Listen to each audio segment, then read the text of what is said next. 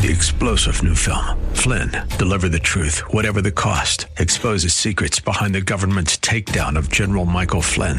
Flynn knew what the intel world had been up to. He ordered the first audit of the use of contractors. This set off alarm bells. He told the truth. He was the most dangerous person for Donald Trump to hire. They had to get rid of Flynn.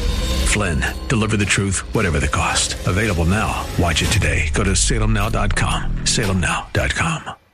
If you are to live the Christian life, it is to be lived in and through the Holy Spirit, as we'll see today on Abounding Grace with Pastor Gary Wagner.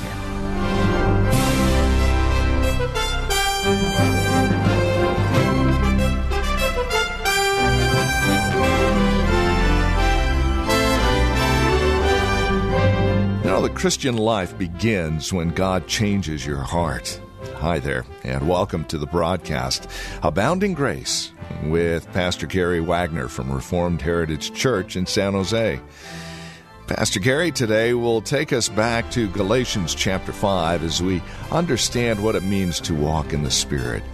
You know, we don't have what it takes to live the Christian life, but God does, and we know that through His Spirit, He enables us to be exactly what He wants us to be.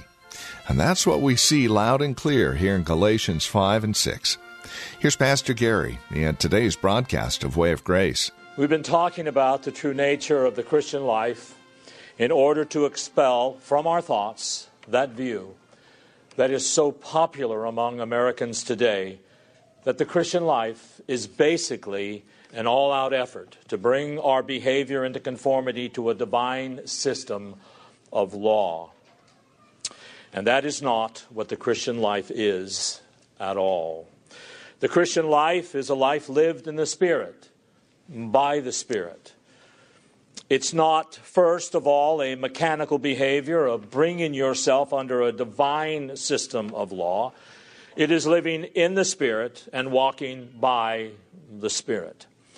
Now, we spent several Sundays looking at what those phrases mean Uh, we see that the Christian life begins when God changes your heart and makes you a Christian and enables you to repent of your sins and receive Jesus Christ as your Lord and Savior.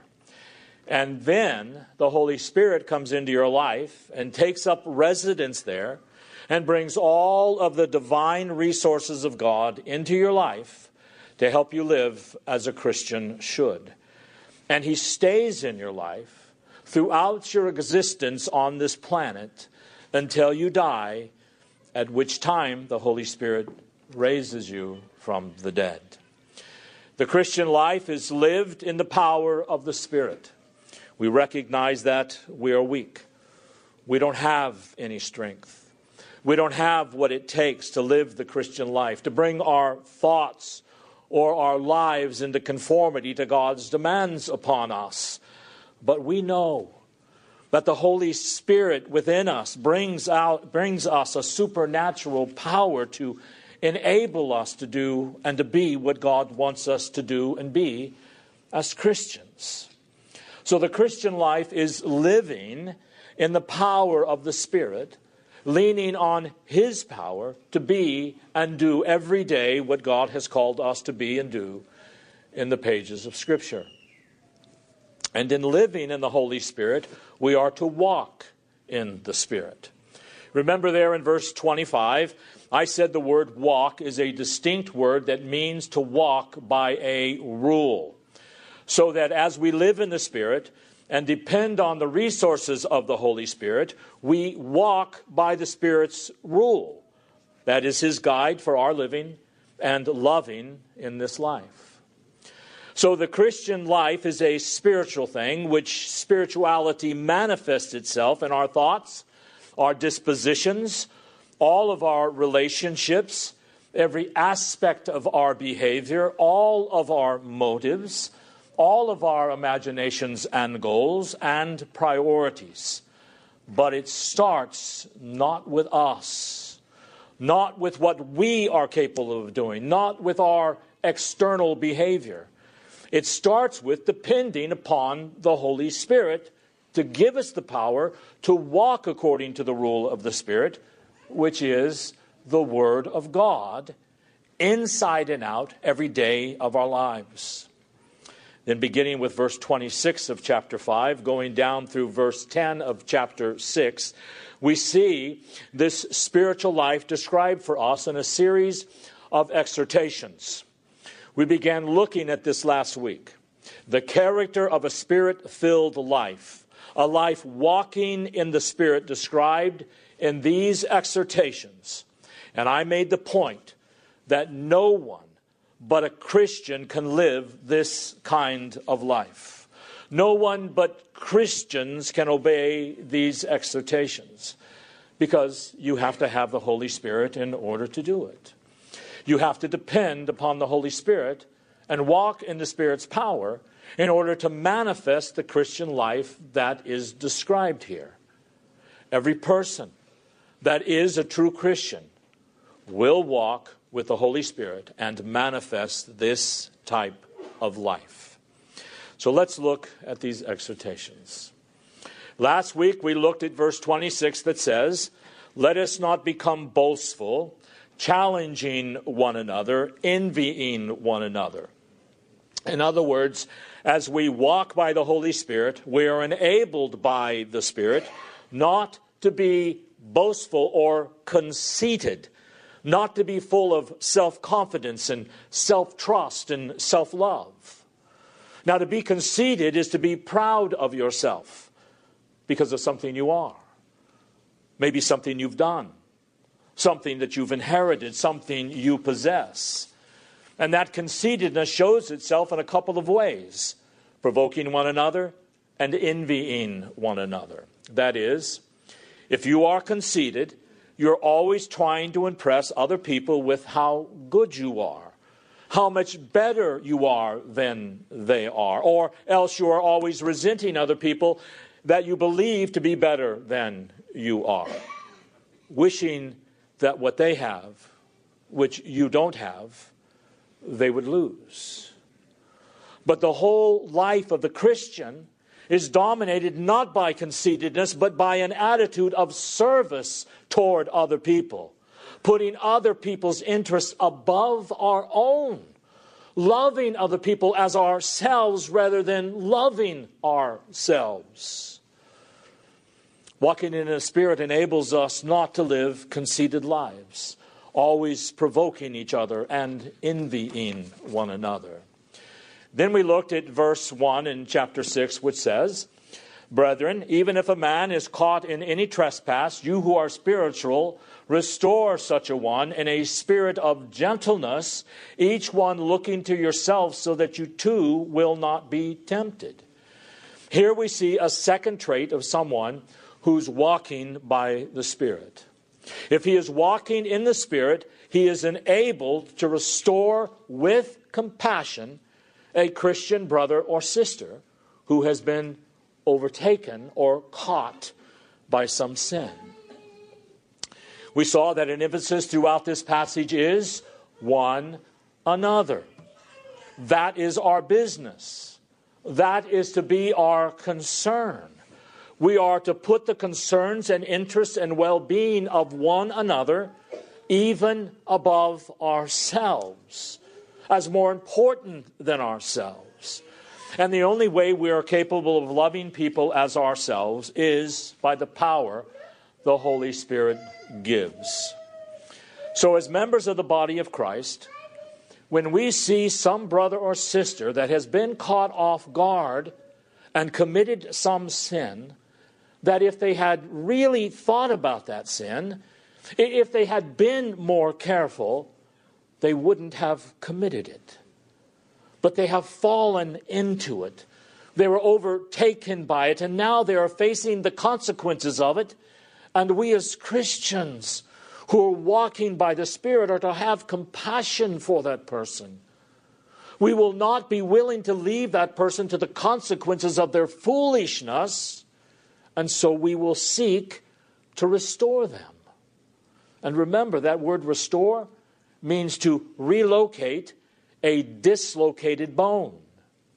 It means that we want to get that person, which may sometimes be painful, relocated to his right place. We show our concern for him. We confront him with his error, how he made that mistake. We take into consideration his weaknesses, that he was caught off guard. And then we show him from Scripture how he can correct that situation and not fall back into that sin again and be surprised by it on another occasion. Now, not everyone can restore a brother or a sister. It is only someone who is walking by the Spirit that has the power to restore. And that person is described as in verse 1 as spiritual, with the spirit of gentleness, looking to himself lest he be tempted also. And we saw that the word spiritual means spirit produced. It is only a spirit produced person, only someone who is born again, only a true Christian that has the spiritual power to restore another person, and he must do it with a spirit of gentleness and compassion, bearing in mind that the Bible distinguishes between sins that are committed out of stupidity and sins that are deliberate and blatantly committed. Therefore, we must not treat the poor brother that has been caught off guard as if he is an enemy, but as a brother who needs to be restored. And we must do it gently. And third, taking heed of ourselves, not thinking we are above being overtaken by the same sin that has overtaken him. And that is why the Bible tells us time and again that those of us who think we stand should take heed lest we fall. Now, look at verse 2. Bear one another's burdens and thereby fulfill the law of Christ. So, someone who is walking by the Holy Spirit is so concerned with other people more than himself, particularly other Christians, that he wants to bear and share the burden that other believers have with the hope that by sharing those burdens, they might be lightened or lifted off of that person. The assumption here is that life will be filled with burdens. And burdens are anything that produce pain, anguish, heartache, stress, pressure, things like tragedy, anything that impedes our Christian lives, infirmities, weaknesses, suffering, wearisome un, uh, worrisome, unending work, whatever tempts us to sin, whatever induces us to keep on sinning.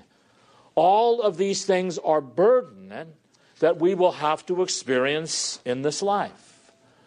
But God has provided us a fourfold way of having these burdens removed and lifted and lightened. One, by repentance.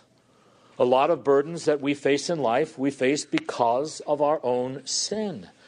And if we repent of those sins, those burdens will be lifted or be lightened. Secondly, by casting our burdens upon the Lord. That is, by submitting ourselves to His will and His sovereign rule over us, recognizing that everything that happens to us happens for a purpose that all things work together for good to those who love the Lord. So these burdens are lightened when we cast them on the Lord. That is, when we submit to His will and trust that He will always do what is best for us. The third way by which God lightens our burdens is by the leading, reminding, enabling power of the Holy Spirit with the Word of God in our hearts. Paul tells us in 1 Corinthians 10:13 that with every trial and temptation we face in life, God will provide a way of escape that we may be able to endure it. That as we are studying the word and living it and filling our hearts and minds with it, then when those burdens come, the Holy Spirit brings to our remembrance that learned word. So we are given comfort, we are given encouragement, we are given guidance from the Holy Spirit's work within us, reminding us at key points in our lives when the burden is the heaviest, something from the Word of God that was read or heard on previous occasions. That's why it's important to listen. That's why it's important to be in the Word. Then, related to our text, the fourth way God alleviates burdens is by causing brothers and sisters in Christ to share their burdens with each other. And never forget that one of the ways by which the God of all comforts lightens our burdens in this life is through the words of love, the expression of love, a token of love from a Christian brother or sister in Christ. Now, what is the motive for being for bearing one another's burdens? What is the ultimate motivation? We all have our own burdens, so why would we be motivated to take on someone else's? With all of our burdens in life, what motivates the person walking by the Spirit to try and take on himself other burdens and involve himself in the lives of other people to share their burdens to lighten their load? Well, I'll tell you what the ultimate motivation is not. It isn't ultimately the Christian's love for his brother because sometimes we don't love each other very much, do we? There will be times in which we share burdens that each one of us has to bear, that we might not like the person very much that we are sharing the burden with.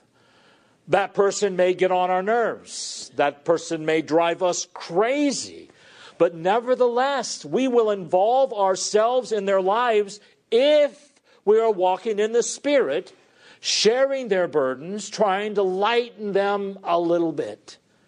And the motivation is not we have this red hot love for them, although hopefully we have a growing love for them. But verse 2 says, This fulfills the law of Christ. The ultimate goal, the ultimate motivation is obedience to Christ, to bear the load of other people and to enter into their burdens to try and lighten them. We know that is what pleases God. We know that is what He demands of us. We know that is what He wants of us. So the reason we take on other people's burdens in addition to our own is because we know that in doing so, we are fulfilling the law of the Lord and Savior Jesus Christ. And in so doing, we are pleasing the one who said, You are my friends if you keep my commandments. Now, that phrase, thus fulfills the law of Christ, is an important one. What I would like you to notice is that here the Christian life is described as a life in the Spirit, under the leading of the Holy Spirit, lived in the power of the Holy Spirit, a walking, walking according to the rule of the Holy Spirit. But in that great life, we must not lose sight of the fact that the law of God still has a claim on us, which now, by the power of the Spirit, for the first time, we are enabled to obey. If you hear anyone out of a Reformed tradition explaining the Christian life, like in a new members class, there should be two emphases made time and again about the Christian life, and that is the role of the Holy Spirit and the role of the law of God. Now, we've been talking about the Holy Spirit for several weeks now, and we have learned that He enables us to do what Christ commands us to do in His Word. In other words, the demands of God's law have not been relaxed for the person who has been born of the Holy Spirit. You have the Holy Spirit within you. You are living in His power. But do not think now that the demands of the law of God aren't as great upon you as they were before you were converted. Don't think now that all the Christian has to do is passively yield himself off to the leading of the Holy Spirit. And he doesn't have to worry about the details of the law of God. You bear one another's burdens, And in doing so, you are fulfilling the law of Christ.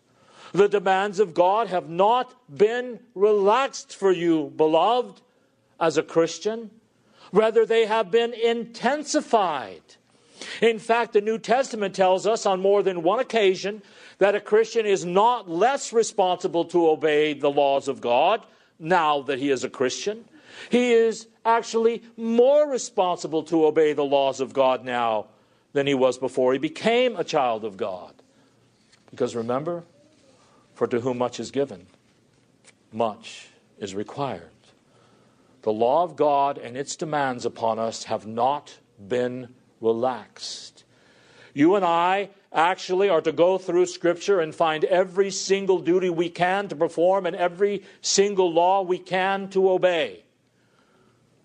I ask you, are you doing that? When was the last time you searched Scripture to see if you are obeying all the laws of God? Or are you afraid you're not doing something you should be doing or not be doing, and you will need to rearrange your life in order to do it? When was the last time? You are to search the Word of God, to which you are now more responsible to obey than before you became a Christian, to make sure that you are pleasing the Lord Jesus Christ in fulfilling all of His laws. Now, not to make points with Him, not to impress Him, because you can't impress Him, but because you love Him. And because the Holy Spirit is motivating you and enabling you to do so. And now you want to do it. And you can't even imagine not living for His glory by obeying His law. The demands of the law of God upon us have not been relaxed. Nothing has changed in that area, but our relationship to the law of God has changed. The law of God, remember, used to condemn us before we were Christians. It actually sealed our doom. The Lord Jesus Christ died on the cross took the punishment of our sins, lived for us, died for us, and sent his Holy Spirit to break the power of sin and death over us. And now, all the demands of the law, the Lord Jesus Christ subs- satisfied as our substitute in our place. And now the Holy Spirit sets us free from our desire to break the law. Not that we are perfect as Christians, but now in our hearts, rather than being rebels, we joyfully concur with the law of God in the inner man. And now that Christ has saved us, now that he has taken away the condemnation of the law of God that he commanded of us, and now that his Holy Spirit has saved us from the tyranny of sin, the Lord Jesus Christ comes back to us, believers filled with the Holy Spirit, and with his nail scarred hands, he hands his, us every moral law in the Bible from Genesis to Revelation and says, If you are my friends, out of gratitude to me because of these scars, seek to obey every single one of them. Are you? When Scripture says, obey the law of Christ, let me ask you what that is. It is the entirety of this book. Remember what Paul said in 1 Corinthians 9? He said, Believers are not without the law of God, but under the law of Christ. Now, that is not a contrast being drawn in the Greek between the law of God and the law of Christ, as if to say we're no longer under the law of the Old Testament. Now we're under a higher law. My friends, you can't get any higher than the law of God, right? And the law of God is in the Old Testament and in the New. So don't ever think the New Testament offers a higher law than the Old Testament. In fact, that is an insult to the God who is the source of that law. Well, this has been Abounding Grace with Pastor Gary Wagner from Reformed Heritage Church in San Jose. As we have closed out our time together today, I would remind you that our desire is to know how this program encourages you in Christ. Now, there are a couple of three ways that you can contact us to provide us with this information. And again, it would really encourage us a great deal if you'd take a moment and let us know how the program is encouraging you in your walk and relationship with the Lord Jesus Christ. Here's how to contact us. Phone number is 4 408 866 5607. That's 408 866 5607. Our website, where you can drop us an email and even learn a bit more about us, is reformedheritage.org. And then, of course, you can write to us at PMB, that stands for Post Mailbox, number 402, 1484 Pollard Road, Los Gatos, California. The zip code is 95032. Now, there is another way you can contact us, and this would be the best of all, especially if you're not involved in a church at this time. Plan on visiting. Let us uh, fellowship face to face, as it were. We meet at Lone Hill Church, 2 in the afternoon on Sundays at 5055 Lone Hill Road in Los Gatos. Directions can be found at our website, reformedheritage.org, or by calling 408 866 5607. By the way, copies of the broadcast are just $5. Mention today's date when you contact us, and we'll get a CD out to you right away. Thank you for joining us today. Until next time, God bless.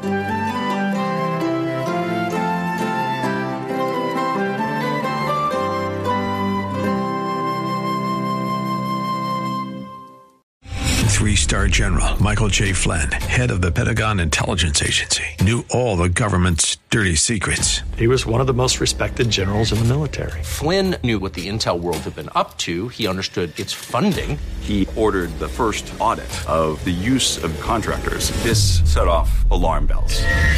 The explosive new documentary, Flynn, Deliver the Truth, Whatever the Cost, uncovers the facts behind this scandal. Flynn told the truth. He was the most dangerous person for Donald Trump to hire. I find out the worst enemy that I'm going to face in my life is right here in America. They took my assessment and they wanted me to change it. And I was like, I'm not changing it. They had to get rid of Flynn with in depth interviews, archival footage, and never before seen personal records of the man behind the headlines. I just felt like I was drowning. Flynn, deliver the truth, whatever the cost. Available now. Watch it today. Go to salemnow.com. Salemnow.com.